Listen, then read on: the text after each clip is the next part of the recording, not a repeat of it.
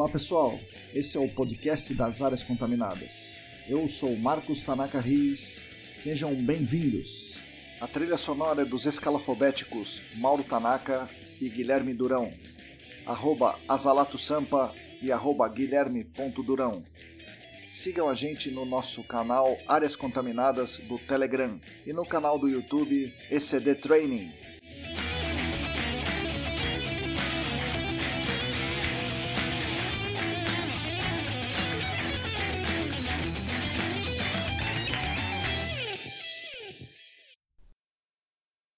Olá, para você que está lavando a louça para colocar na ceia, está no carro indo viajar, está montando a árvore de Natal, está descansando as merecidas férias, está mandando mensagem de Feliz Natal para os amigos. Bom dia, boa tarde, boa noite.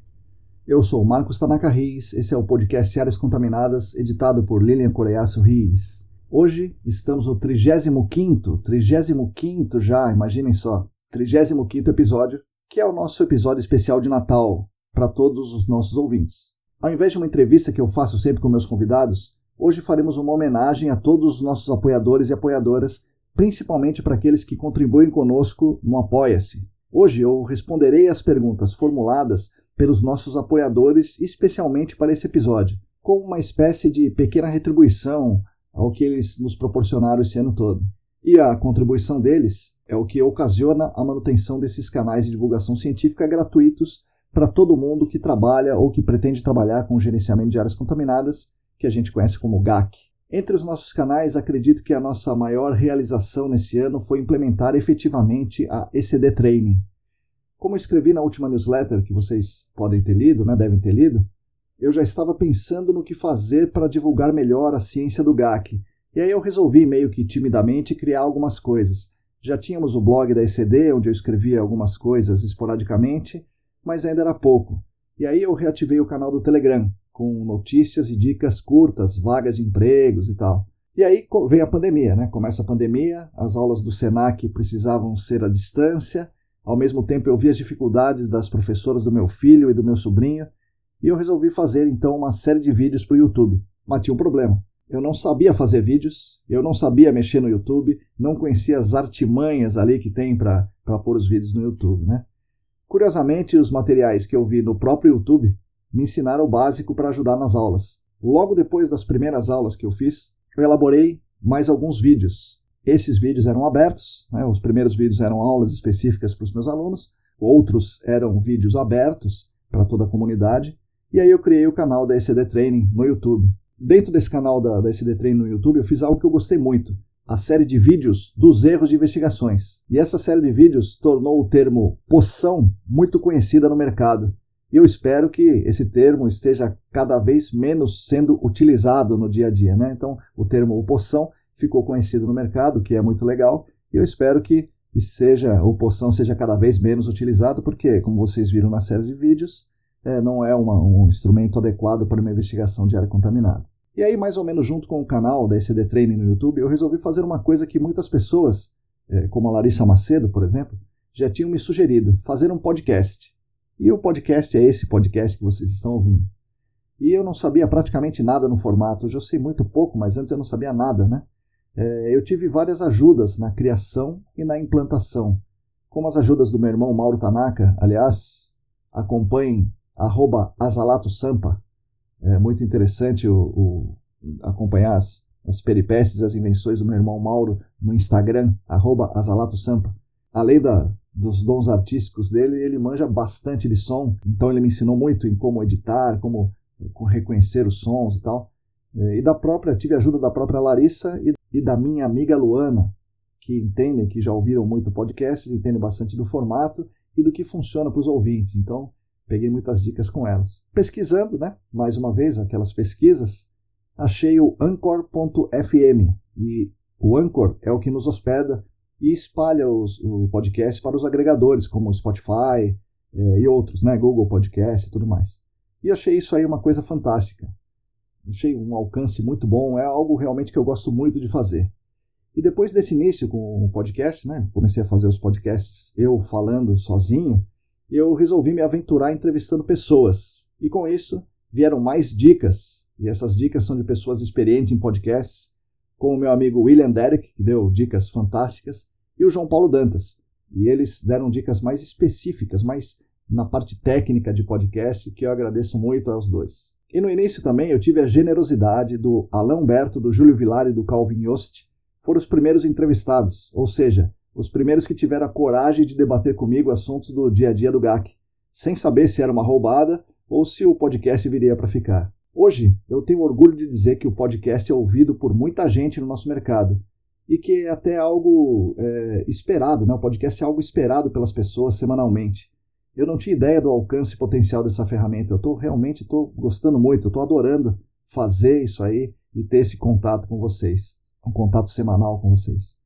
Bom, além de eu estar gostando muito, tem algumas coisas que me deixaram e me deixam extremamente satisfeito. Uma delas, saber que muita gente, inclusive pessoas que eu não conheço pessoalmente, ouvem um podcast e aprendem com ele. Não são só os amigos próximos e ex-alunos que me prestigiam, mas pessoas em todo o país e até no exterior que ouvem isso aí e, e gostam do, do podcast, isso é fantástico. Outra coisa, saber que somos um dos podcasts mais ouvidos para muitas pessoas do GAC. Isso é muito legal também. Significa que essas pessoas realmente curtem, ouvem, é, consideram importante o que é falado aqui e incorporam esses, as nossas discussões na sua atuação profissional. Isso é demais. Outra coisa, saber que algumas pessoas esperam ansiosamente a quinta-feira para ouvir o episódio da semana é uma honra para nós. Então, eu espero que a gente consiga corresponder a essa expectativa de vocês. É, muito obrigado a todos. Por fim, saber que pessoas estão sendo ajudadas pelo nosso trabalho, ou pelo aprendizado de algum item específico, mais técnico, ou pela capacitação geral que estão tendo, e essa capacitação dando mais confiança ao profissional, ou por participar, ainda que como ouvinte, né, de uma conversa agradável sobre a nossa área de estudo que tanto gostamos. Saber disso, que as pessoas estão sendo ajudadas, é realmente muito gratificante. Quem possibilita tudo isso é você, amigo ouvinte, amigo ouvinte, no Spotify, no Google Podcast, no YouTube, no site da ECD, onde for. E quem possibilita principalmente são os nossos 25 apoiadores financeiros, que serão alvo da nossa homenagem de hoje. Então, meu muito obrigado especial aos nossos 25 apoiadores dos canais da ECD no Apoia-se. Portanto, hoje eu serei o entrevistado do dia. Mas antes, gostaria de avisar vocês que na semana que vem, dia 31 de dezembro, o último podcast do ano será uma outra homenagem. Dessa vez, uma homenagem que os nossos apoiadores farão a todos vocês, ouvintes do canal. Não percam. Obrigado por me ouvirem, obrigado por compartilharem esses momentos comigo, obrigado por me darem os retornos, por debaterem comigo, por perguntarem, por criticarem, por darem sugestões. Realmente, muito obrigado. Um Feliz Natal para todo mundo Fiquem agora com as palavras de Marcos Tanaka Riz. Oi, pessoal. Oi, amigo ouvinte. Oi, amigo ouvinte. Esse é o podcast Áreas Contaminadas. E hoje, os apoiadores da ECD Ambiental no Apoia-se vão entrevistar Marcos Tanaka Reis, ou seja, eu mesmo. Cada entrevistador preparou uma pergunta e vocês vão ouvir uma pergunta de um apoiador, logo em seguida a minha resposta. Depois a pergunta de outro apoiador e a minha resposta, e assim por diante. Espero que gostem do formato e eu agradeço demais a vocês ouvintes e especialmente aos nossos apoiadores que são os responsáveis pela manutenção desses canais. Gostaria que vocês conhecessem todos eles e que vocês também, da mesma forma que eu, ficassem agradecidos por eles nos ajudar a proporcionar esse vínculo, esse nosso vínculo semanal aí muito interessante. Com vocês, as palavras de Marcos Tanaka Riz. Espero que vocês gostem, eu achei muito divertido. Olá, Marcão, tudo bom? Eu fico me perguntando se esses episódios da ECD, em algum dia você pensa em torná-los alguns é, learning courses, né, alguns cursos online, é, no estilo Udemy, né, no estilo daquelas plataformas de ensino, para que a gente possa ir fazendo é, de acordo com a nossa, os tempos livres e com de fato a energia que a gente tiver ali em algum final de semana para tocar mais, outros para tocar menos. Então, minha pergunta é essa: se para 2021 aí você pensa em converter esse formato num formato mais de um e-learning, aprendizagem uh, digital aí para toda a equipe de áreas contaminadas poder ter ainda mais acesso a tudo isso que você vem ensinando. Ô Calvin, tudo bem? Obrigado pela pergunta, obrigado pelo apoio no nosso canal. É realmente uma boa pergunta. É, eu já pensei nisso, sim. Inclusive, eu tinha planejado, já tá, tá, tá nos planos aí, fazer uns dois ou três cursos curtos. Acho que isso é realmente o futuro. Muita gente vai precisar disso, né? Muita gente vai querer isso. Um curso, um conteúdo um pouco mais mastigado, por um lado, por outro lado, que seja curto e direto ao ponto. Então, eu acho que cursos curtos que traduzam as melhores práticas para o dia a dia do, do, do, profissional seria um negócio interessante, seria um negócio legal, vai ser um negócio legal. É, nós não implementamos isso em 2020, mas acho que em 2021 sai alguma coisa aí. Estamos pensando nisso Vamos tentar estruturar para sair alguma coisa que tem, essa coisa tem que ser diferente do que é oferecido pelo Senac. Primeiro para não, obviamente, não conflitar, né? Não conflitar o interesse, não conflitar com o curso que já existe. E segundo, porque a necessidade do mercado é diferente, né? Tem várias necessidades do mercado. Se for uma necessidade de um curso aprofundado, um curso mais longo, um curso conceitual, um curso formativo, tem os cursos do Senac, só do Senac ou do Senac com a ESAS que suprem bem isso aí. Se for a necessidade um curso mais informativo, aí esses cursos que você mencionou aí, da Udemy ou da Coursera, são bem interessantes. E é algo mais ou menos nesse sentido, é, sobre isso que eu estou falando aqui. Bom, por que, que não fizemos em 2020 ainda, né? São, existem dois obstáculos aí importantes que se interpõem aí para mim. Um é o tempo, né? Fazer o podcast e a newsletter, ambos completos, semanais, tomam um bom tempo. É, e o outro, um outro fator, um, um outro fator importante é a importância que eu dou à não concorrência né, e à não competição. Eu não vou fazer algo que de alguma forma prejudique os cursos do Senac, o curso da ESAS, ou o curso de algum colega que eventualmente faça algo desse tipo. Então, então é algo que ainda tenho que estudar e planejar com, com bastante carinho antes de, de lançar. Né? Bom, eu sei que os cursos de extensão têm, sei lá, 24 horas, a pós tem 360 horas. E esses cursos teriam, sei lá, alguma coisa como duas horas. Mas ainda assim, eu quero ver certinho aí o que fazer e quando fazer e como fazer. Né? E quais são os vácuos que tem nesses cursos de formação para a gente oferecer um curso mais de informação, né? mais alguma coisa mais aplicada para o dia a dia. Mas eu pretendo fazer sim, Calvin. Obrigado pela pergunta. Essa pergunta me fez refletir um pouco mais e, e pensar melhor sobre isso. Mais uma vez, obrigado pelo apoio. Em 2021 estaremos juntos novamente. Valeu, Calvin. Fala, Marcão. Agora vou mandar a pergunta ou as perguntas. Eu queria saber, na sua opinião, se as consultorias ambientais já conseguiram se adaptar a esse novo cenário de gerenciamento de áreas contaminadas e as novas exigências que a DD 038 trouxe, ou se ainda falta muito para a gente chegar lá. É, e como complemento essa essa pergunta, eu queria saber quais são as expectativas de 2021 em relação ao nosso mercado. Se você acha que esse momento pós-pandemia vai trazer algum benefício ou prejuízo às nossas atividades e também em relação à, à qualidade técnica né, do, das consultorias. Ô Diego, tudo bem? Poxa, obrigado pela pergunta. É interessante né, que os nossos caminhos se, se cruzam há bastante tempo aí. Você estudou também na Unesp de Sorocaba. A gente se conheceu quando você era jovem, né? Garoto era estagiário, foi estagiário nosso na ECD, depois nós trabalhamos juntos, depois eu fui seu professor e agora, hoje em dia, você tem me ensinado muitas coisas, muitas coisas aí pessoais, muitas coisas profissionais. Por fim, agora você se tornou aí um, um colaborador do nosso, dos nossos canais e agradeço muito por isso. Obrigado então, Diego, pela força e pela colaboração. A DD, né, adesão de diretoria 38 da CETESB, a DD, né, a gente chama de DD, é uma mudança, mudança muito importante no modo de pensar o trabalho, né, o trabalho no GAC. Primeira coisa, antes dela o pessoal fazia as coisas, né, fazia os trabalhos em partes e mandava o estudo para frente, para a CETESB, mandava o estudo para esperar para ver o que a CETESB fala.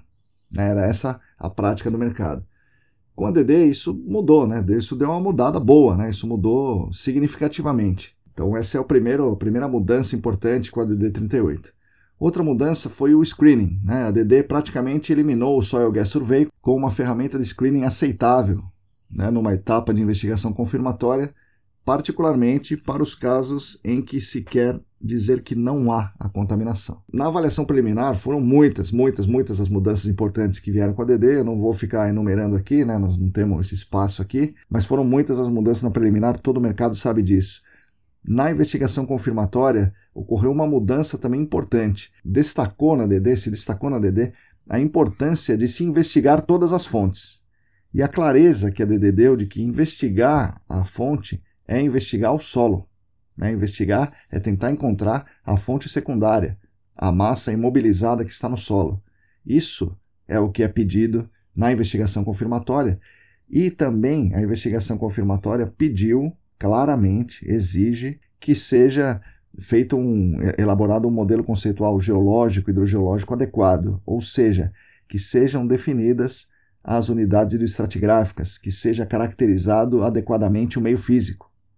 Isso já na confirmatória DDPED, o que é muito interessante. Na detalhada, temos aí a, o grande conceito né, da forma revolucionária de entender a área, que é falar sobre unidades hidroestratigráficas. Isso antes não estava no nosso dia a dia, não estava no nosso vocabulário, e a partir da DD38, o conceito, o entendimento de unidade do estratigráfica e a obrigatoriedade de investigar todas as unidades do estratigráficas e de todos os meios foi algo revolucionário e elevou muito a importância da investigação do solo, essa investigação do solo era virtualmente inexistente antes da DD. Então a DD veio trazer esse conceito e com o conceito veio a obrigatoriedade e com a obrigatoriedade as pessoas começaram a entender melhor e levar mais a sério algo que deveria ser feito desde sempre, que é a investigação do solo. Né?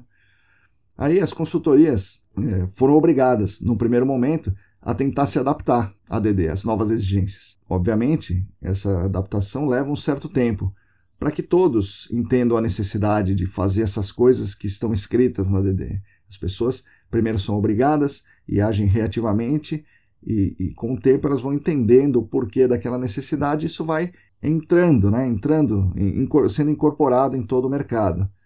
É, mas a demora para que todo mundo entenda, isso inclui o pessoal da CETESB, causa uma certa lentidão na revolução proposta pela DD. Penso que agora, quase quatro anos depois, ocorreu o que é realmente uma adaptação, ocorreu uma verdadeira adaptação. Ou seja, as consultorias conseguiram entender o que a CETESB quer e conseguiram entender o que a CETESB realmente vai exigir, que nem sempre é exatamente o que está na DD, né? normalmente o que a CETESB efetivamente vai exigir é um pouco menos do que é exigido pela DD. As consultorias se adaptaram a isso e, ao perceber o que é o mínimo aceitável, as consultorias, como todo o mercado, se adaptaram a isso e estão aí sobrevivendo. A DD foi excelente em todos os sentidos.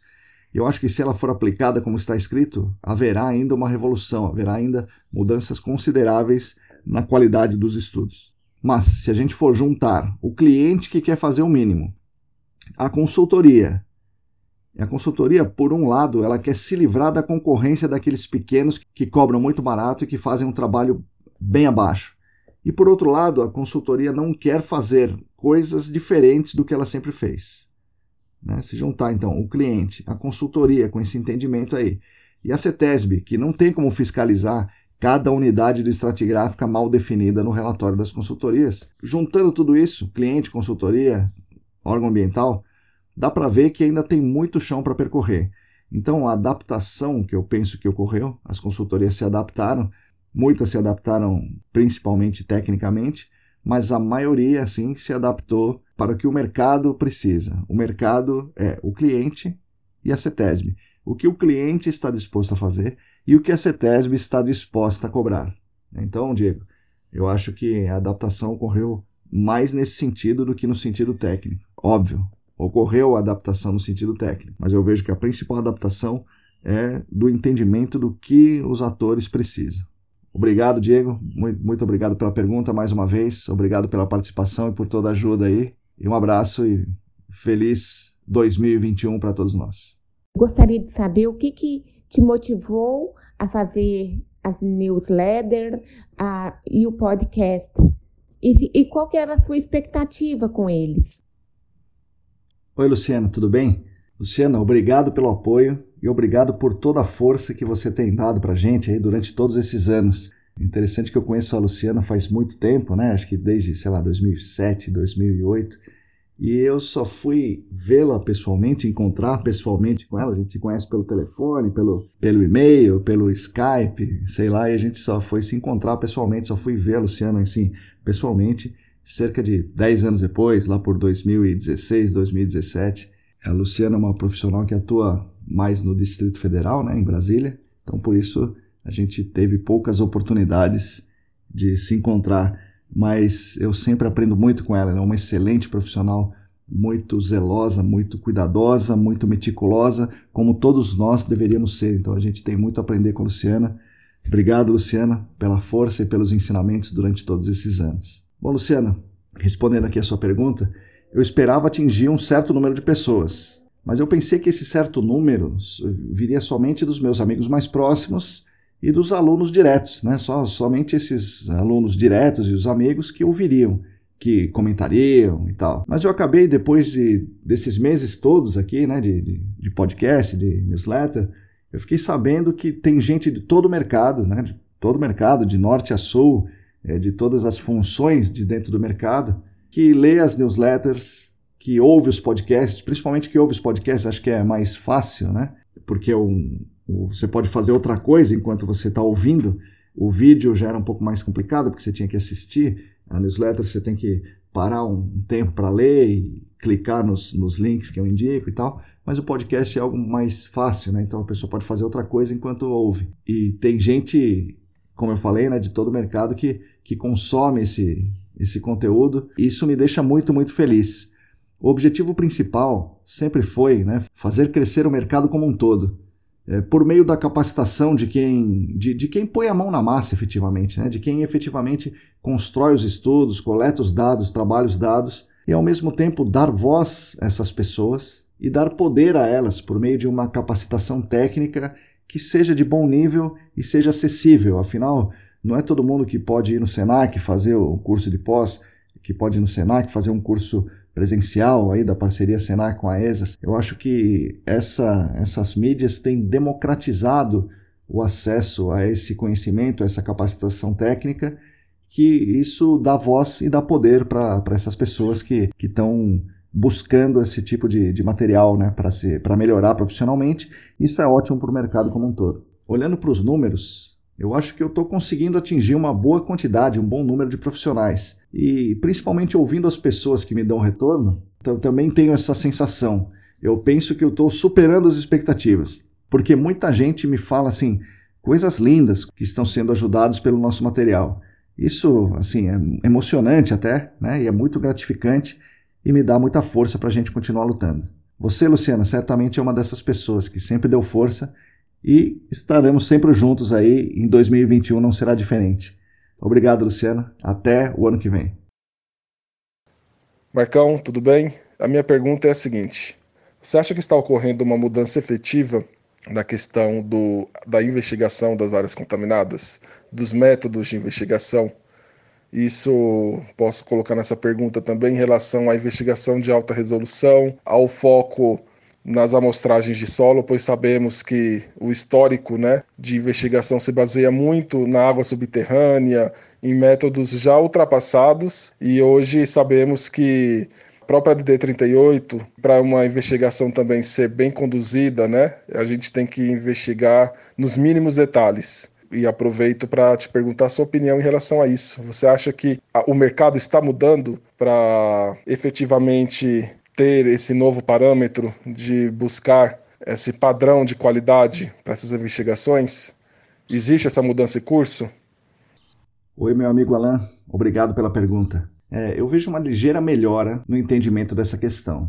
Talvez a, a, profusão de eventos virtuais tenha levado as pessoas a tomarem conhecimento do problema, o que é, claro, um primeiro passo. Elas começaram a perceber que não sabem. Muitos profissionais não entendiam direito para que servem as técnicas de investigação e o que o trabalho ganha com isso. E pelo menos esse aspecto vem mudando positivamente. Especificamente sobre ferramentas chamadas de alta resolução, mas que são as ferramentas de tempo real, né, de aquisição de dados em tempo real, como MIP, OIP, CPTU, eu vejo uma atuação forte das consultorias que têm esse equipamento, como a Finkler e a EBP, no convencimento do mercado e de seus clientes. E vejo que as prestadoras de serviço, pelo menos as que eu conheço, né, que é o Marcoped da Incito, a Columbia e a Aragon, têm tido trabalho. Né? Então elas têm trabalho, o trabalho aparece para elas.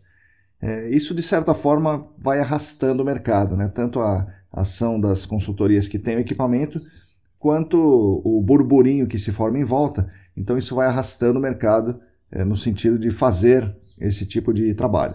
Algo parecido, mas em escala muito menor, aí pela falta de atores econômicos fortes, né, se dá com relação à importância de uma amostragem de solo bem feita que inclua a zona saturada.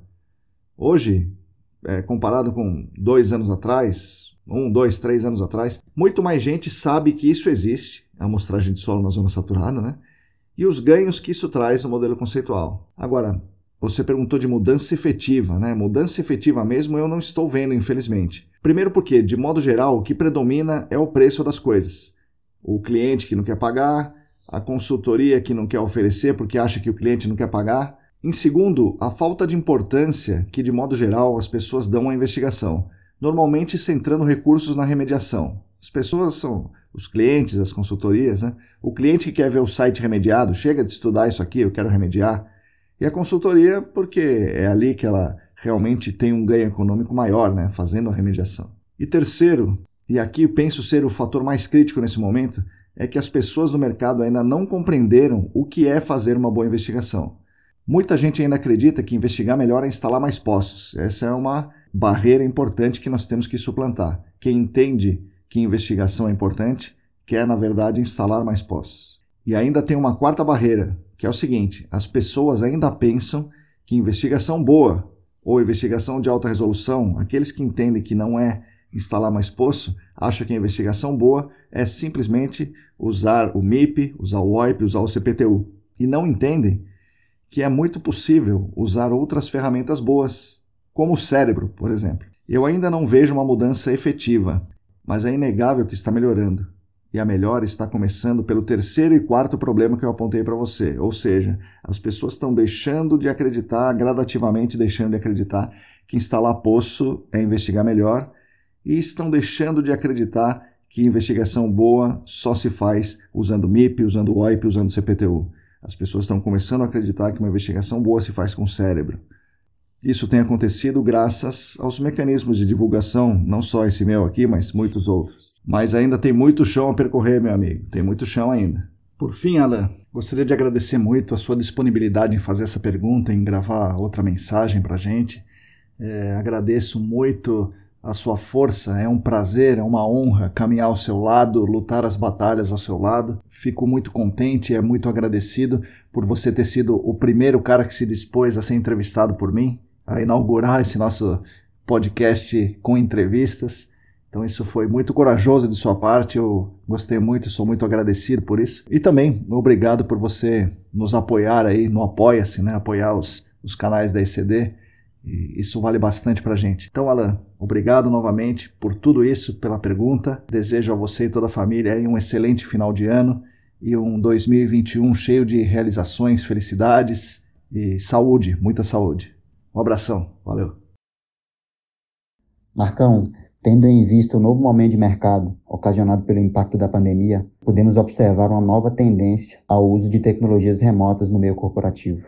Essa prática foi uma excelente solução para atendimento às demandas, reduzindo o custo e o tempo de mobilização, como também, consequentemente, sobrando mais tempo para as demais atividades. Tendo em vista esses diversos aspectos positivos, você vê no cenário positivo o órgão ambiental, ou seja, nesse caso São Paulo, a CETESB, se adequando a essa realidade, buscando até mesmo profissionais para atuação em home office, como por exemplo avaliação de relatórios e outros documentos que não necessitam ir da campo, Oi, Wagner.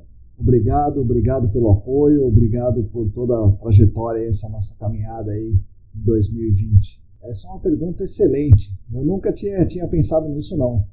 Bom, é, eu não entendo de legislação, né, legislação do órgão ambiental. Eu não sei se isso seria possível legalmente, mas seria uma coisa muito legal, seria uma coisa muito interessante realmente. É, a CETESB, no, no seu exemplo aí, contratar profissionais fora da CETESB, né, profissionais terceirizados para auxiliar no trabalho deles, de avaliar os relatórios, os casos, etc. É, eu falo terceirizados porque eu não vejo, num curto prazo, aí, contratação de pessoas na CETESB, infelizmente. O poder público tem diminuído a sua força, né, tem sido é, enfraquecido nos, nos últimos tempos. Eu não vejo, então, uma contratação, concursos para fortalecer a CETESB. Por isso eu estou dizendo aqui dos terceirizados, e até ao contrário, né? a gente tem visto pessoas saindo do setor de áreas contaminadas e não sendo repostas. Mas enfim, pensando que essa terceirização dessa avaliação dos relatórios, dessa etapa pelo menos, fosse possível, seria bom para a própria CETESB, que aliviaria o tempo e a pressão do prazo, liberaria os técnicos dos órgãos para fazer vis visitas, vistorias, idas a campo, auditorias, etc. Seria bom para os responsáveis legais, que teriam maior celeridade nos processos. Seria bom para os responsáveis técnicos, que teriam talvez respostas mais completas e análises mais aprofundadas sobre os seus trabalhos. E, obviamente, para os profissionais contratados, que fariam um trabalho aí importantíssimo para a sociedade. Aliás, se houvesse essa possibilidade, eu mesmo, eu mesmo me candidataria a fazer isso. Tem, claro, o seu lado ruim, né? Primeiro, essas pessoas teriam que ter uma capacitação técnica e legal e, não sendo efetivamente da CETESB, não sei que respaldo elas teriam para fazer as avaliações. Né? Não, como eu falei, eu não conheço a legislação, não sei como funcionaria isso na prática. Uma outra coisa é um eventual conflito de interesses essas pessoas não poderiam estar vinculadas a nenhum projeto de GAC, a nenhuma consultoria, a nenhum, a nenhum responsável legal, senão ela poderia tender a favorecer aí o A ou desfavorecer B e assim por diante. Né? Mas em resumo, tem mais coisas boas que ruins nessa ideia, mas a implementação seria, claro, trabalhosa. Né? É uma ideia bacana, e aí se algum ouvinte entender dessa normativa aí que regulamenta esse tipo de coisa, ou possibilidade de se implementar isso algum dia em algum órgão, por favor, avisa a gente aí, que essa é uma questão bem interessante. Mas é isso aí. Obrigado, Wagner. Um feliz Natal, um excelente 2021 para você e para toda a família, tanto a sua família família quanto a família Elementos. Um abraço, Wagner. Até. Marcão, agora eu queria fazer uma pergunta para você. É, a gente sabe que nosso trabalho aí é uma acaba sendo um custo para os clientes, Muitas, muitos dos clientes não veem como investimento e veem como um custo, agora principalmente com, esse, trabalhos de alta resolução, tecnologias diferentes que vêm chegando e que, consequentemente, o custo é mais elevado do que se aplicava no passado. É agora, em conjunto com o que a gente tem vivido esse ano, que a gente viveu esse ano, a alta do, do dólar, a desvalorização do real, o aumento nos custos, inclusive do PVC, que é um material super normal no nosso trabalho PVC geomecânico que a gente usa nos poços. Um exemplo bobo, a luva nitrílica que aumentou de preço aí duas, três vezes o que era aplicado no passado.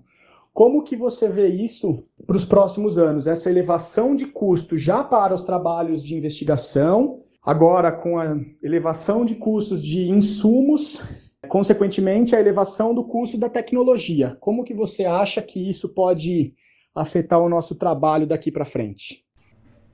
Rodrigo Alves, meu amigo, foi uma grande honra caminhar ao seu lado e muitas batalhas aí nesses últimos tempos. Foram batalhas profissionais, batalhas acadêmicas, batalhas pessoais. Muito obrigado por toda a força que você me deu, pessoalmente e também para ICD. O Charles, por exemplo, aí gosta bastante de você. Então, obrigado, Rodrigo por toda a força, pelo apoio e tudo mais. Sobre a sua pergunta, é, vou tentar responder em duas etapas. A primeira etapa é sobre o custo em si, e é legal, agradeço bastante a oportunidade, que é algo que fica rondando as nossas conversas, nossas aulas, etc. Bom, eu vou fazer uma analogia que meu irmão gostava muito de fazer, é bem interessante. Uma bicicleta com roda quadrada é mais barata que uma bicicleta comum, mas a de roda quadrada não te serve, portanto se torna mais cara. Afinal, é dinheiro jogado fora. Nós temos na nossa área assim, inúmeros exemplos, não só na nossa área, mas na nossa vida. É, serviços, equipamentos domésticos, equipamentos de informática, roupas, é, muitas outras coisas que eram mais baratos, mas não resolveram o que prometiam. Portanto, acabaram se tornando extremamente caros. É dinheiro jogado fora. Nosso mercado, infelizmente, faz muito isso. Vende bicicleta de roda quadrada, é, vende para os clientes a bicicleta de roda quadrada. E os clientes, por não quererem pagar as bicicletas de roda redonda, obrigam entre aspas, né, obrigam, entre aspas, alguns profissionais a oferecer coisas abaixo do mínimo necessário para caber no orçamento do cliente e assim ganhar um projeto. Aí, depois fica com o abacaxi de tentar interpretar dados não coletados ou dados mal coletados. Só que, diferente da bicicleta, o cliente não vai perceber na hora que aquilo não serve para ele. Muitas vezes leva anos, ou muitas vezes ele nem percebe. Ou, às vezes, as normativas acabam aceitando aquilo porque não conseguem identificar a quadratura da roda, né? E o cliente fica satisfeito, ou seja, ele consegue andar com a roda quadrada e tudo. Mas o que nós, aqui nos nossos canais e também nos cursos, com a ajuda de apoiadores como você e de pessoas conscientes e transformadoras também como você, né, um exemplo disso, o que a gente tem que fazer, a gente está tentando fazer, é tentar mudar essa mentalidade. Nós temos que oferecer o que é correto, nós temos que fazer o melhor trabalho possível. É, não tem como, não dá em 2021 para a gente oferecer uma investigação que não, que não preveja, por exemplo, a identificação das unidades de estratigráficas, não preveja amostragem de solo na zona saturada e outras coisas mais. Fazer, em nome de um custo menor, o que sempre foi feito, ou seja, instalar o poção, amostrar o solo até a franja capilar, mandar para o laboratório uma amostra por furo, é, não permite tomar decisões adequadas. Na verdade, sequer permitem que sejam instalados pós-monitoramento, pois as zonas-alvo não foram definidas. E o custo menor, nesse caso, vai se tornar um gasto muito grande, pois será dinheiro jogado fora, como na bicicleta de roda quadrada. A saída, eu penso, é fazer um excelente planejamento para a sequência de passos a serem dados no trabalho. O cliente tem que confiar que a consultoria está propondo que é correto, sem querer fazer a mais, mas construindo uma caminhada com os passos na direção certa todos juntos aí, clientes, consultorias, órgãos ambientais, conhecendo as limitações dos seus projetos e limitações financeiras e conhecendo o que é tecnicamente correto e aceitável, todos vão fazer o trabalho ficarem mais adequados. E com o custo final, e aí o custo final, levando-se em conta todo o GAC, o custo final vai ficar menor. Ainda que seja despendido um recurso maior em uma determinada etapa.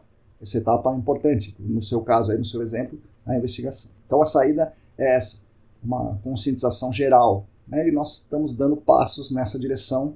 São passos lentos, mas os passos estão sendo dados, isso é muito bom. Uma outra forma de encarar essa história seria uma saída é, comoditizada, sabe? Uma saída financeira, saída empresarial, é, uma saída não técnica. Essa, essa forma de encarar essa saída é a das corporações em momentos de crise. Fazem reengenharias, otimização de recursos, corte de gastos para manter a chamada taxa de acumulação intacta e outras coisas. Né? Ou seja, na prática, é, diminuir os salários das pessoas ou diminuir o número de pessoas não essenciais à produção, né? As pessoas que fazem atividades de apoio, e ou reduzir a qualidade da entrega, da entrega do, do, do produto final, que no nosso caso é o estudo. Né?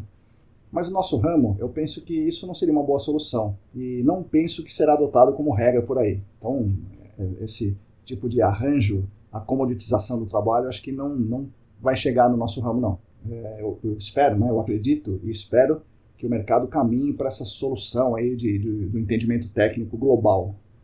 Bom, meu amigo Rodrigo, mais uma vez, obrigado por toda a força, obrigado pela pergunta, obrigado pelo apoio. Um Feliz Natal para você, para toda a família e um 2021 repleto de felicidades, realizações e saúde. Um grande abraço. Queria fazer uma pergunta mais sobre o início né, da sua carreira aí na área ambiental. Então a pergunta é: por que você iniciou uma nova graduação na engenharia ambiental? Né? Por que, que você escolheu a Unesp de Sorocaba? Qual foi a sua grande motivação para iniciar essa nova graduação? Quando nós entramos lá na, na Unesp em 2003, você já tinha a intenção de ter uma empresa como a ECD? Né? Eu sei que uh, sua família, seu pai é geólogo, já trabalhavam com sondagens, né? Mas você entrou já visando ter uma empresa como a ECD? E naquela época, lá quando nós entramos em 2003, você já tinha ouvido falar sobre o gerenciamento de áreas contaminadas? Obrigado, Marcão. Um abraço. Legal, Leandro. Obrigado pela pergunta. O Leandro, Leandro Gomes, é um cara que eu conheço há bastante tempo. Desde que ele era um, um garoto, né, entrando na graduação, e é muito interessante ver ele agora aí, um pai de família, um pesquisador respeitável e, e um grande profissional do GAC, né? um cara bem conhecido aí no nosso mundo. Então é muito interessante ver a transformação do garoto ambientalista cheio de sonhos nesse grande profissional que agora atua na promoção do meio ambiente mais equilibrado e um mundo mais justo para todo mundo. Então é, foi muito legal acompanhar tudo isso aí. Então eu tenho essa essa honra, esse prazer de, de, de eu poder ver isso com o Leandro. Bom, meu amigo, é, respondendo essa sua pergunta aí, a Lilian, a minha esposa, ela brinca, né, que ela fala por aí que eu fiz essa nova graduação em engenharia ambiental para fugir do casamento, para adiar o casamento é, mais cinco anos, mas não é nada disso não. Eu fui fazer esse curso de engenharia ambiental na Unesp de Sorocaba, porque na época eu dava aula de educação física e de educação ambiental, 2002, entre 2000 e 2003, né? eu estava é, montando nesse período uma pequena empresa. Essa empresa tinha como, como principal objetivo, né, a missão dela seria é, oferecer jogos cooperativos, educativos, para escola, para treinamento de empresa, para estudos do meio, para acampamentos, esse tipo de coisa, né? Sempre com a temática ambiental, que eu sempre gostei, né? Sempre desenvolvemos isso na nossa casa e tal. E aquela coisa, né, de, de aquela missão de, de salvar o mundo, que você também conhece muito bem. Muito bem, em 2003 abriu uma Unesp em Sorocaba, né? Abriu um campus da Unesp em Sorocaba, e eu morava, e moro em Sorocaba. E daí eu falei, puxa, é nessa daí que eu vou. Isso vai ser muito legal. Fui lá, prestei vestibular, eu tinha 30 anos quando prestei vestibular e entrei, né? Entrei na gloriosa primeira turma, né? Que você, a Priscila e, e tantos outros brilhantes profissionais é, fizeram parte também dessa primeira turma da Engenharia Ambiental de Sorocaba. Eu tenho orgulho de ter estudado com essa turma, é realmente fantástico, um pessoal muito, muito bom. É, bom, eu não pensava nesse momento em trabalhar com, com GAC, é, eu não pensava em ter uma empresa nesse segmento. O que eu queria naquele, naquele momento era trabalhar com educação ambiental e a engenharia ambiental iria me proporcionar uma formação técnica que melhoraria os meus trabalhos com educação ambiental. Só que a vida vai nos levando por caminhos tortuosos, né? Como você falou, meu pai tinha uma empresa. Né? Meu pai tinha uma empresa, empresa de sondagem para mineração. Meu irmão já tinha ido trabalhar com ele em 2001 e teve a ideia de abrir, é, de, de, de, ir para migrar um pouco a empresa, né? fazer um segmento dentro da empresa de mineração para a área do GAC em 2002 ou 2003 né, naquela época que, que teve o boom aí do, nessa área né, dos postos de combustíveis. E a empresa, esse segmento dentro da empresa do meu pai, atuava em parceria com dois geólogos que são amigos de turma do meu pai. É, então eu já tinha ouvido falar do GAC quando eu entrei na, na faculdade. Eu já tinha ouvido falar, a empresa da família já mexia um pouco com isso aí. E aí, no final de 2004, o meu pai e o meu irmão montaram o ECD, e eu fui para lá, acabei entrando para lá em 2006, né? início de 2006, finalzinho de 2005, início de 2006, porque a empresa de jogos cooperativos, infelizmente, acabou não indo para frente, né? não vingou. E porque, pro lado, né? então para mim foi interessante entrar na, na ECD, né? E para a empresa também era interessante ter um profissional como eu, né, assim, engenheiro ambiental ali. E aí a gente uniu o útil ao agradável e desde 2006 eu tô nessa e continuo nessa até hoje, né? Como você está vendo, e os ouvintes também, né, dá para ver que eu gostei bastante da área e não pretendo sair tão cedo. Obrigado, então, Leandro, pela pergunta.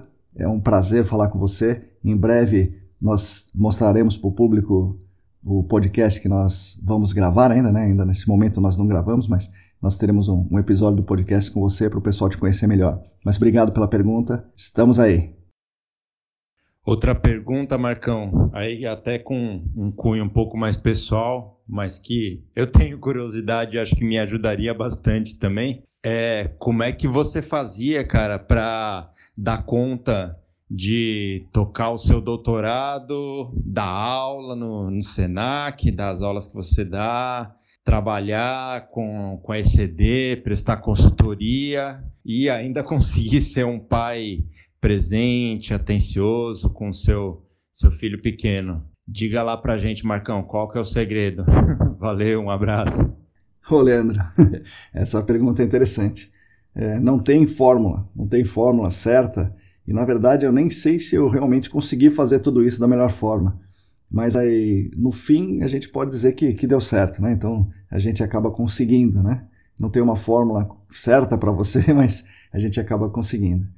A minha demanda na ECD era pequena né, e gerenciável. Né? Então, é, diferente de quem tem que trabalhar com, com cobrança, é, bater no cartão, com o chefe, etc. Então, tive o privilégio nisso aí. Né? Então, a empresa onde eu podia fazer o meu horário. Eu podia também utilizar a estrutura da, da empresa, fazer as experiências, criar os equipamentos, usando tudo, tudo, todo o know-how, todo o ferramental, toda a estrutura, estrutura mesmo da ECD. Ou seja, eu usei recursos aí que são do meu pai, do meu irmão, o que é também um privilégio, né? não deixa de ser um privilégio. Né? É, não é todo mundo que, que tem essa possibilidade de usar recursos próprios aí para desenvolver o, o trabalho né? do doutorado, do mestrado. Outro privilégio que eu tive, que eu tenho, é que a Lilian, a minha esposa, é, basicamente ela, ela faz tudo, né? E dá para dizer tranquilamente que, que eu não faria nem a metade do que eu faço sem ela. Eu devo muito a ela inclusive na criação do nosso filho Vinícius. É, na verdade, então, ela que é responsável. A única coisa difer diferente aí é que eu saio nas fotos e, e falo aqui no podcast, né? É, infelizmente, então não tenho uma dica boa para te dar nessa daí, né? Não, não tenho uma dica matadora aí, um, um, um coaching quântico aí para te falar nessa daí. As realidades são diferentes, né? Eu reconheço, né? tive muitos privilégios e muita ajuda. Eu não sou nenhum cara iluminado, né? Genial, nada disso aí não. Mas eu tenho certeza que você vai conseguir. Aliás, você já está conseguindo, né? Você está conseguindo fazer tudo isso aí muito bem. Valeu, Leandro. Obrigado pela pergunta. E uma última pergunta, é, um pouco mais direta, né? Com essa nova realidade que nós estamos vivendo, né? Agora, essa questão das ferramentas online para aulas e reuniões, você acredita no ensino do gerenciamento de áreas contaminadas à distância? Quais são os benefícios aí, os prejuízos que você acha que essa nova modalidade pode trazer para o ensino do GAC? Obrigado, Marcão. Leandro, mais uma pergunta muito boa, realmente muito boa. Eu acredito no ensino do GAC à distância, sim. Eu acho muito positivo, né? Foi, uma, foi algo que, que nós descobrimos, assim, né? De certa forma, né? Nós implementamos muito no ano de 2020. Os resultados que estão vindo desse, dessa mudança são muito bons. A pandemia nos obrigou a isso e não há como negar que, que, que os resultados foram excelentes, né? muito acima do esperado. Muito mais gente teve acesso aos conteúdos, muito, muito mais gente teve acesso aos conceitos, aos entendimentos, pensamentos, materiais, legislações, é, etc., né? todo do gerenciamento de áreas contaminadas. Outras pessoas melhoraram muito a sua atuação, e isso, muitas pessoas de qualquer lado do balcão. O órgão ambiental melhorou, o consultor, o prestador de serviço, o cliente, pessoa do judiciário, né? Tudo por causa do ensino à distância. Sem isso, estaria cada um no seu canto, né? Estagnado ali, é, cada um numa ilha, né? O ensino à distância, do GAC especificamente, foi muito bom. Deu uma capilarizada muito maior e eu acho que incrementou o conhecimento. Isso é muito positivo. É, tivemos formações, o curso de, de, de pós-graduação do SENAC teve muitas aulas à distância desde um curso de pós-graduação até lives e conversas e podcasts e webinários curtos, tudo isso na nossa área possibilitou uma oferta de, de conteúdo, uma oferta de material muito interessante, é muito bom para o mercado inteiro. Agora, não dá para simplesmente substituir o ensino presencial e colocar a distância no lugar, né? Nos cursos de pós do Senac, por exemplo, nós sentimos muito a falta do contato, né? Contato pessoal, que é um dos pontos fortes dos nossos cursos, como você sabe, né? E nós sentimos, é, assim, demais a redução das aulas práticas. E a aula prática, né, e a, e a atividade de campo é a essência do GAC. É, essa é uma lacuna importante, a falta de aula prática. Então, acho que o ensino à distância no GAC veio para ficar, especialmente para atualização de conceitos e para a informação. Mas para a formação completa do profissional, ainda terá que existir aulas presenciais, principalmente as práticas.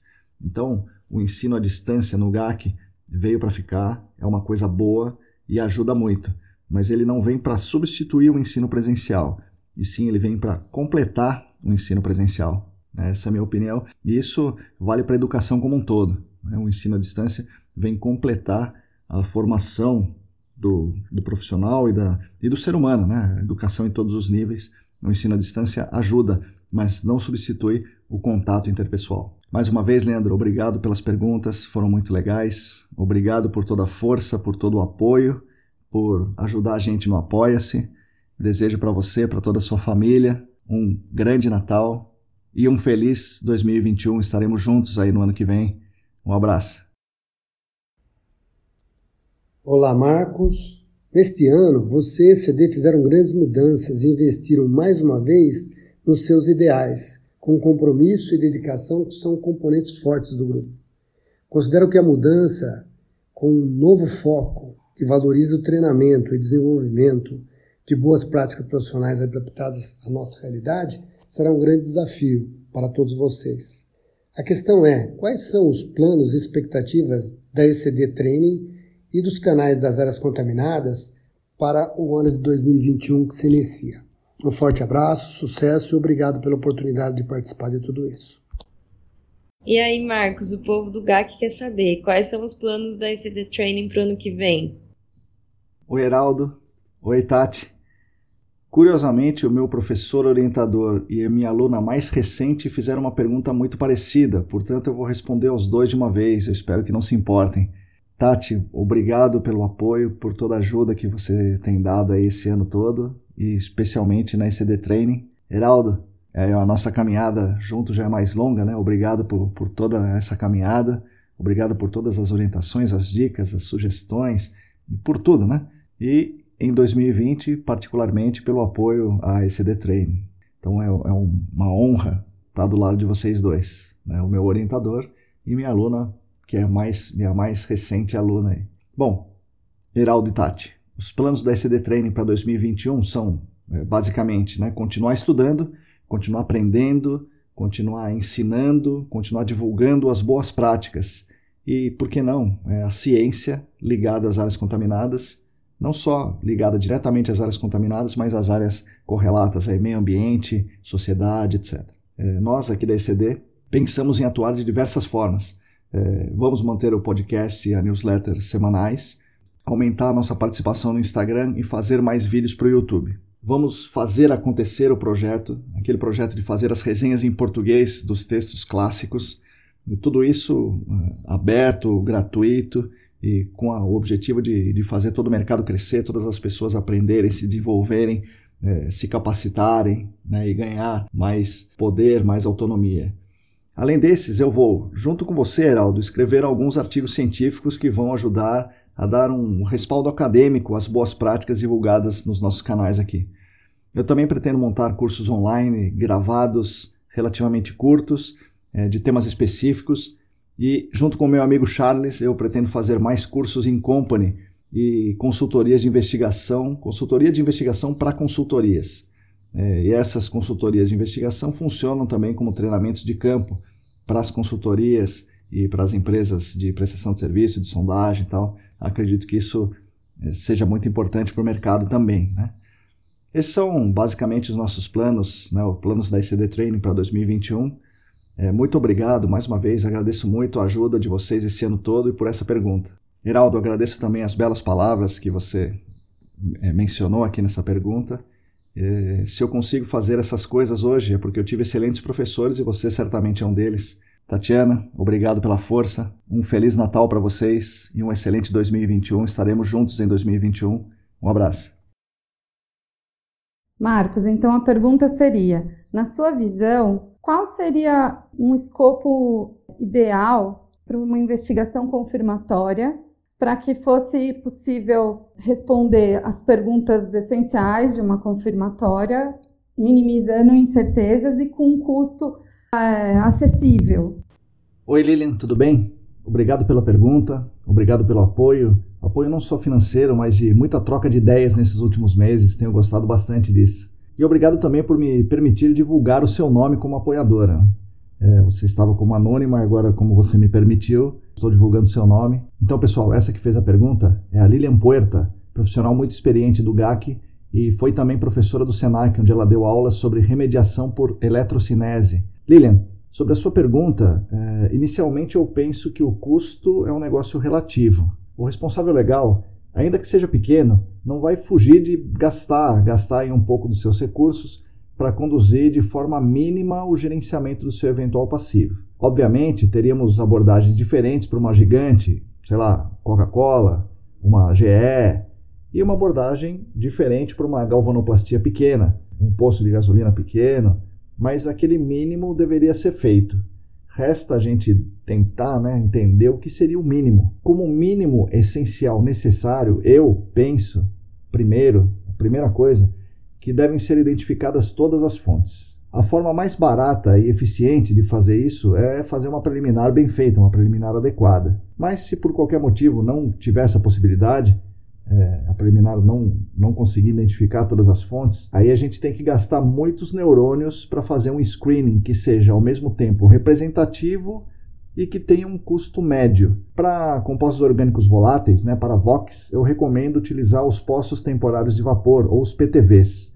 Eu escrevi sobre isso no site da ECD, muitos amigos aí já usaram isso, muitos tiveram né, excelentes resultados.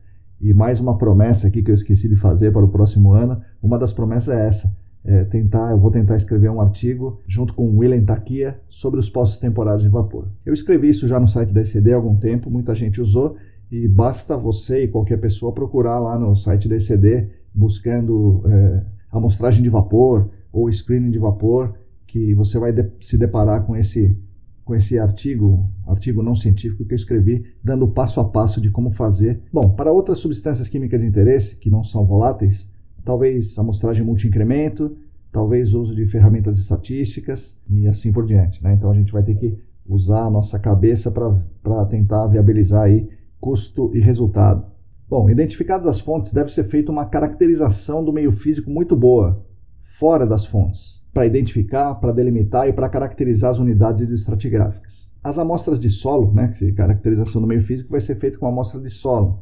Essas amostras de solo devem ser representativas, não é muito adequado o uso do SPT, o uso do trado manual, mas nessa etapa, fora da fonte, dá até para aceitar com algumas ressalvas se for um caso simples, né?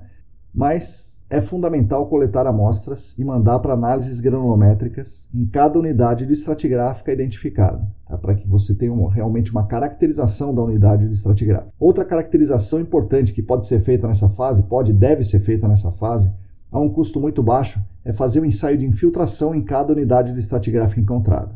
Então foi lá, encontrou unidades estratigráficas, encontrou três, quatro unidades estratigráficas, e em cada uma delas faz um ensaio de infiltração e aí você vai determinar a condutividade hidráulica nessa unidade sem ter que fazer um poço, sem ter que fazer um ensaio, sem ter que fazer o slug test, sem deixar o poço lá para ser monitorado por 20 anos, etc faça um ensaio é, de infiltração que você determina a condutividade hidráulica sem toda essa confusão. É, eventualmente, claro, pode-se instalar um poço provisório em cada uma dessas sondagens, mas esse poço provisório deveria ser feito, é provisório, somente para identificar o sentido e direção do fluxo naquela unidade do estratigráfica que seja mais relevante, antes da gente entrar na fonte. Nós estamos ainda fora da fonte. É, fazer esse poço provisório é algo barato também, e não impactar tanto no custo. E você vai ter respostas positivas para quando você chegar na fonte. E aí tem a fonte, você vai ter que fazer uma investigação direta das fontes, não tem como escapar. Essa investigação direta tem que ser feita com amostragem de solo. E aí essa amostragem de solo tem que utilizar ferramentas que permitam a coleta de amostras representativas. Dual tube, piston sampler, single tube revestido por hollow, eventualmente aí na impossibilidade dá para se usar um single tube revestido pelo revestimento utilizado no trado manual. Isso é possível também. Essa amostragem, algo muito importante, essa amostragem deve incluir a zona saturada, tá? principalmente as zonas de armazenamento na zona saturada. Como fazer essa amostragem de solo é algo caro, né? possivelmente o mais caro do que eu falei até agora, a gente tem que tirar o máximo de informação dessa atividade. É, tem que fazer uma boa descrição tátil visual, de preferência com um geólogo. Essa descrição vai confirmar ou não as unidades estratigráficas iniciais que foram definidas fora da fonte. E aí você vai coletar novas amostras para a granulometria e, com isso, confirmar se aquela unidade estratigráfica da fonte é a mesma que está fora da fonte. Além disso, fazer um screening vertical muito bom das substâncias químicas de interesse. Se a sua SQI for volátil, recomendo utilizar a varredura vertical de voláteis com aquecimento em campo que eu defini, está lá na minha tese, também disponível para qualquer um, VVVAC, tá? uma varredura com aquecimento, para voláteis. Se for El Nepo, né, se for um combustível, por exemplo, é, recomendo utilizar a caixa preta de luz UV para você fazer essa varredura vertical das amostras de solo. Tá? Então, a amostra de solo você precisa. O que você vai fazer com a amostra de solo, aí varia de acordo com o seu contaminante. Volátil, você usa VVVAC. É o NEPL, você utiliza caixa preta de luz UV. São métodos baratos e são muito eficientes para fazer isso. Sei lá, se o seu contaminante é, é um ácido, você pode medir o pH do solo. Enfim, você, de acordo com a sua substância química de interesse, você elabora sua varredura vertical. Você pode também mandar analisar a fração do carbono orgânico, você pode caracterizar o produto, enfim, tirar o máximo de informação dessas amostras de solo coletadas para que você não tenha gastos depois. Ah, vou fazer uma nova sondagem. E a nova sondagem é cara, se for bem feita. E se for mal feita, não adianta nem fazer. Obviamente, você tem que mandar amostras para o laboratório, amostras em número razoável, né, para que você possa realmente caracterizar sua fonte. Tenho massa nessa unidade estratigráfica, não tenho massa nessa outra, eu tenho nessa, e a delimitação dessa massa retida dessa massa imóvel fica nessa porção. Você tem que responder essa pergunta durante a sua investigação da fonte. Lembrando, incluir a zona saturada. Né? As unidades hidroestratigráficas estão na zona saturada, é sempre bom lembrar. Durante essa amostragem de solo, eventualmente, se possível, né, coletar amostras de água. Né? Pode coletar amostra por grab sampling, capturando a água, e mandar analisar, mesmo uma amostra não acreditada, para que você tenha um screening também vertical da fase dissolvida. Depois de tudo isso feito, você avalia os dados e seriam instalados pós de monitoramento. Não um por fonte, mas sim um por unidade estratigráfica representativo de uma ou mais fontes. Por exemplo, você pode agrupar cinco fontes instalar um poço único de monitoramento, desde que ele esteja ajusante dessas cinco fontes. Mas ele tem que estar em uma única unidade estratigráfica. Então, instalar os pós de monitoramento nas unidades estratigráficas que sejam representativos das fontes. Essa instalação vai ocorrer com base nas informações do meio físico previamente coletadas.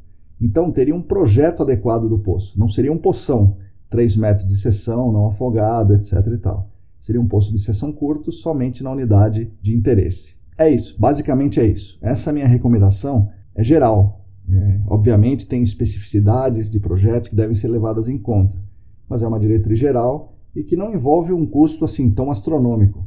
Claro, o custo de fazer isso é maior do que o do projeto normalzão, né? instalar o, o poção e coletar uma amostra de solo por furo e uma, água, uma amostra de água por poço e tal. Mas devemos lembrar que essa abordagem, a abordagem do poção, não é adequada. Isso sim é caro, pois seria dinheiro jogado fora. Né? Ele não responde as perguntas, deixa lacunas muito expressivas no estudo. Tá? Então você me perguntou o que seria uma investigação confirmatória ideal, né? A abordagem ideal é essa que eu acabei de falar. Comparativamente com a abordagem tradicional do poção, é mais cara, mas se for levar em conta o projeto como um todo e as perguntas que ela deve responder, é um jeito barato de se fazer a coisa. Então, Lilian, muito obrigado mais uma vez. Para você e para a família aí, um Feliz Natal e um grande 2021. Estaremos juntos no próximo ano. Obrigado. Até. Oi, Marcos, tudo bem?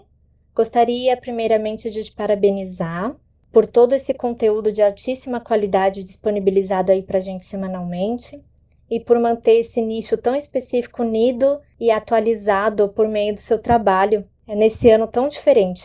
Então, parabéns. Espero que tenhamos várias novidades aí para o próximo ano. Marcos, com relação às questões, eu gostaria de saber já que hoje você é entrevistado, a sua opinião sobre futuro panorama do gerenciamento de áreas contaminadas e também sobre a periodicidade de revisão de manuais, normas, decisões para que a gente mantenha essas instruções né, de estudos de, de etapas de investigação de áreas contaminadas junto com a tecnologia e novas descobertas, novas publicações que a gente tem visto, né? Então, a decisão 38 trouxe aí várias mudanças e eu gostaria que você desse aí uma opinião sobre se teria algo já a acrescentar, né, que você acrescentaria nessa decisão 38. Qual o período que você acha ideal para que a gente revise isso, né, mantenha a qualidade das investigações e que as empresas também tenham tempo de atualizar os seus projetos, atualizar sua equipe, né? Com base nas novas normas e instruções. Aproveita e dá uma palhinha pra gente do que você planeja para o podcast e canal do YouTube em 2021. Estamos ansiosos. Um abraço e boas festas. Oi, Luana, tudo bem? Muito obrigado pelo apoio não só o seu apoio super importante nos canais da ECD, mas todo o apoio que a FX deu para a ECD nesses últimos dois anos e também a ajuda que você deu nos meus trabalhos. Então, Luana, muito obrigado, muito obrigado por tudo isso, por toda essa colaboração aí. Sobre a sua pergunta, veja só que curioso, Luana. A Lei Estadual de Áreas Contaminadas aqui em São Paulo foi promulgada em 2009. O decreto que regulamenta a lei foi aprovado em 2013. A DD 38, que você citou aí, que dá as diretrizes, né, do gerenciamento de áreas contaminadas agora, que vem é, na sequência do decreto, ela veio em 2017. Então parece que é um tipo de Copa do Mundo, né? As coisas é, dão uma mudada a cada quatro anos no, no GAC aqui no estado de São Paulo. E veja só, 2021 seriam quatro anos da aprovação da DD38. Talvez seja o ano de alguma mudança importante aí. E pelo que a gente já ouviu no mercado, né, muita gente está sabendo, o Manual do Gerenciamento de Áreas Contaminadas está sofrendo uma revisão e a CETESB está comandando esse processo e a ESAS está contribuindo para essa atualização do manual. Então, é muito possível que essa revisão do Manual do Gerenciamento de Áreas Contaminadas saia em 2021. Sobre a periodicidade, eu penso que não haveria necessidade de mudanças radicais, assim, periódicas. Mas sempre tem algumas pontas para serem aparadas. As normas da ABNT, por exemplo. Muitas precisam de revisão e atualização. A de poços, a de amostragem de água, de sondagem. Agora, sobre a DD especificamente, eu penso que ela é bem completa. Não vejo uma necessidade de, de, de alguma alteração importante aí. Eu penso que ela é bem completa e ela contempla tudo o que deveria ser feito. O que precisa é que ela seja cumprida mais à risca por todos os atores. Né? Nós, aqui que estamos desse lado do balcão, né? o mercado e o, o órgão ambiental. Isso seria assim muito, muito relevante. É, eu acho também que a DD foi pensada para que a CETESB fosse mais uma auditoria dos processos mas eu vejo que o mercado se apoia muito ainda no que a CETESB fala. Na linguagem popular, o pessoal vive querendo dar um se colar colou aí para a CETESB. Manda, manda o estudo lá e se colar colou, né? É, um outro ponto complicado é que a CETESB é heterogênea, né? e o cumprimento estrito da DD muitas vezes não é realizado. Um caso importante é o termo de reabilitação. A DD é clara ao dizer que não acaba, o GAC não acaba aí no termo de reabilitação, se todos os riscos não forem aí eliminados. Né? Os casos mais notórios são aqueles em que atinge-se a meta de risco é, real de inalação de vapores em ambientes fechados e o termo de reabilitação é emitido e o pessoal vai embora. Mas ainda existe o risco de ingestão de água subterrânea que a DD prevê que esse risco seja também eliminado, né? isso seja um, um objetivo do GAC. Portanto, é um objetivo a ser perseguido no GAC e as pessoas estão indo embora depois de atingirem as metas para inalação de vapores. Então, essa perseguição ao objetivo final, eliminar todos os riscos, não está sendo feita. E talvez por isso não esteja sendo cobrado. Ou vice-versa, sei lá. É, não está sendo cobrado, por isso não é feito.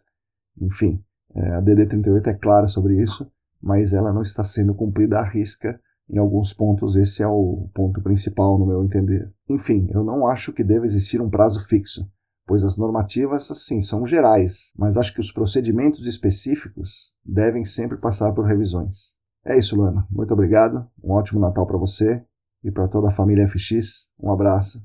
Até. Agora, minha pergunta, eu vou ter que usar o seu dom de previsão. Como você enxerga o mercado de GAC daqui 10 anos. Oi, Cris, tudo bem? Não preciso te apresentar porque todo mundo te conhece, a famosa Cristina Maluf. Cris, obrigado por todo o apoio que você tem me dado durante todos esses anos e particularmente agora no Apoia-se. E sempre com palavras de incentivo, realmente eu agradeço bastante, agradeço bastante todo o seu apoio, é, apoio no Apoia-se e o apoio moral. A sua pergunta é curta, mas é muito, muito complexa. São muitas as variáveis que intervêm nessa história. Então, vou tentar responder com assim, dois cenários que são plausíveis, mas são conflitantes entre si.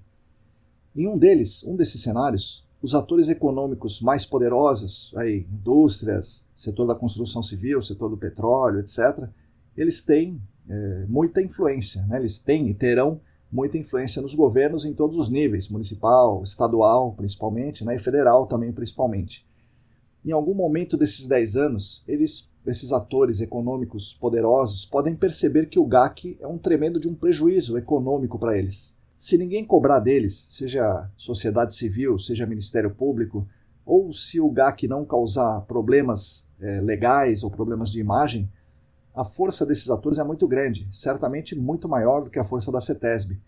E a CETESB, como todo o setor público, vem sofrendo cada vez mais com cortes de receitas, redução de pessoal, é, metas de aprovação de empreendimentos, e, ou seja, está sendo sufocada, né? Já há muita pressão para que as regras afrouxem. A ESTESB lutando sozinha não teria como competir com esses atores muito poderosos.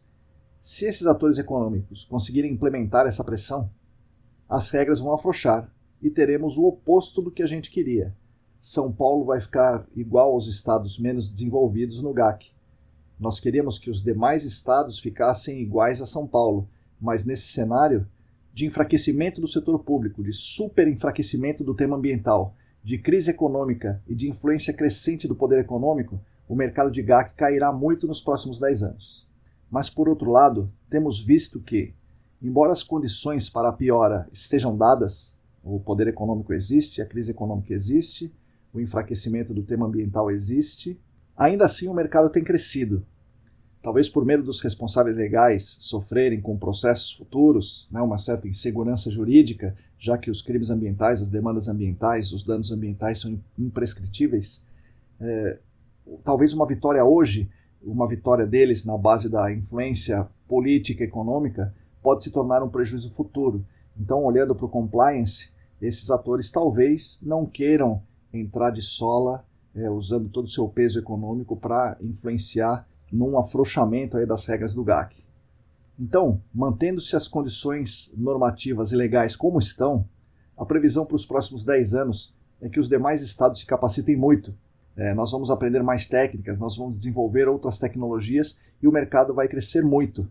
Mesmo com as condições econômicas é, dadas, se a lei se mantiver igual, o mercado vai crescer.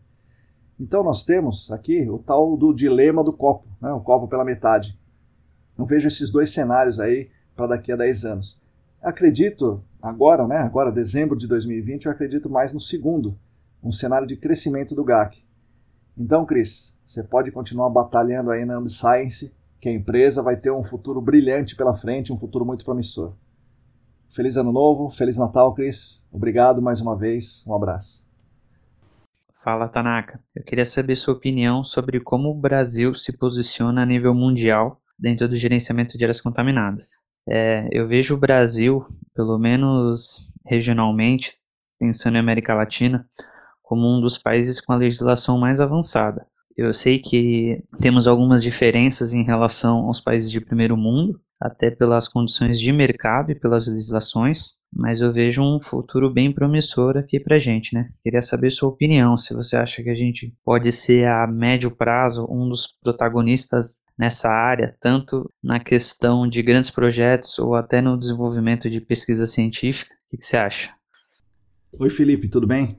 Para quem não conhece, esse que perguntou é Felipe Ferreira. Felipe é um grande amigo, foi aluno do, do Senac já há um, há um bom tempo e eu agradeço muito, Felipe, pelas conversas aí, pelas, pelas dicas que você dá para a newsletter, para os temas do, do podcast. E, obviamente, agradeço também a sua colaboração aí no Apoia-se. É muito interessante ver jovens dedicados e super competentes como você aí voando alto na carreira. Isso dá um, um alento importante para a gente. Sobre a sua pergunta, Felipe, eu não conheço tão a fundo aí as legislações e, e o mercado internacional do GAC. Tá? Mas eu conversando com alguns amigos que têm mais esse entendimento, que trabalham aí no mundo inteiro, é, eu tenho algumas, algumas informações e algumas opiniões aí para compartilhar com você. Certamente o Brasil está muito na frente dos países da América Latina toda. Segundo as informações dos, dos amigos, está na frente, é, além da América Latina, eu diria que está muito na frente de todos os países do hemisfério sul, inclusive a Austrália. O pessoal fala que, que a Austrália ainda é, está atrás da gente. Alguns amigos falam também que, que na Europa não é tão desenvolvido, o GAC não é tão desenvolvido assim, exceto, claro, né, na Holanda, Reino Unido, Alemanha.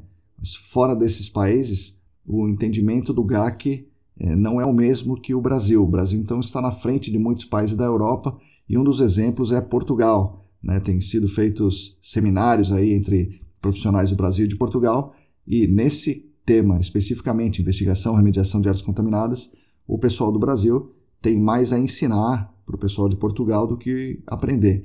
Então, o Brasil é, é um dos protagonistas do mundo, certamente. Né? Então, tem alguns países na Europa que têm uma, um protagonismo natural, né, de primeiro mundo, de ser países industrializados há mais tempo, berço da Revolução Industrial. Tem os Estados Unidos, que por conta da EPA tem o protagonismo na, na questão da remediação e do GAC. Tem a China.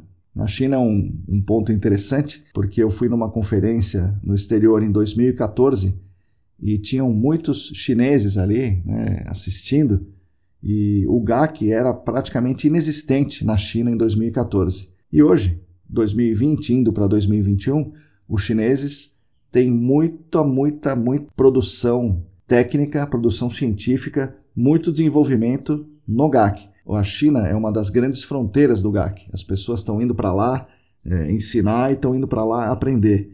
Então, em pouco tempo, relativamente pouco tempo, seis, sete anos, a China se tornou uma potência. É, obviamente tem a questão econômica, né? o poderio econômico da China não se compara com o poderio econômico do Brasil, mas tem muito a ver com a produção científica. É, tem muitas revistas científicas que falam sobre meio ambiente, falam sobre engenharia ambiental, falam sobre geociências, e nessas revistas tem muitas, muitos artigos revistos pelos pares no gerenciamento de áreas contaminadas. Então, no aspecto produção científica, a China está muito na nossa frente. Estados Unidos, claro, também está. A Europa também está. Então, o Brasil é uma referência no mundo em muitos aspectos técnicos, mas em aspectos legais, mas em produção científica ainda não está bom. Talvez porque a produção científica do Brasil, como um todo, não seja das melhores do mundo, né? Uma coisa interessante, Felipe, sobre a sua pergunta, é que dentro do Brasil existem eh, desigualdades né, do entendimento do GAC, mas essas desigualdades estão ficando menores. Os estados que não são São Paulo estão crescendo muito, estão se desenvolvendo muito, tanto na legislação quanto na técnica para o gerenciamento de áreas contaminadas. Vários convênios estão sendo feitos, né? tem a RELASC, né, que é a rede latino-americana, que tende a levar boas práticas para os outros países da América Latina, e tem um convênio muito importante, tem sido feito com Portugal. Então, para é, é, o Portugal então está se espelhando no Brasil, o que torna, como você falou, o Brasil um polo irradiador aí de boas práticas no GAC. Então, acho que no médio prazo, sim, o Brasil é, vai ser uma das potências no GAC. O que precisa mesmo, o que precisaria para virar a chave, é um desenvolvimento científico mais forte no Brasil. O que a gente tem nesse momento são iniciativas mais isoladas né, de produção científica, mas a gente precisaria de um aporte maior, talvez um aporte maior de recursos, um aporte maior de cérebros, né, de recursos financeiros e recursos humanos para fazer essas pesquisas no GAC. Obrigado, Felipe, por me fazer refletir sobre esse assunto, por trazer também essa faceta aí para os nossos ouvintes. E mais uma vez, obrigado pelo apoio. Feliz 2021. Um abraço. Bom, pessoal, essas foram as palavras de Marcos Tanaka Riz. Espero que vocês tenham gostado. Espero que os nossos apoiadores tenham gostado da homenagem, tenham gostado do papel de entrevistadores.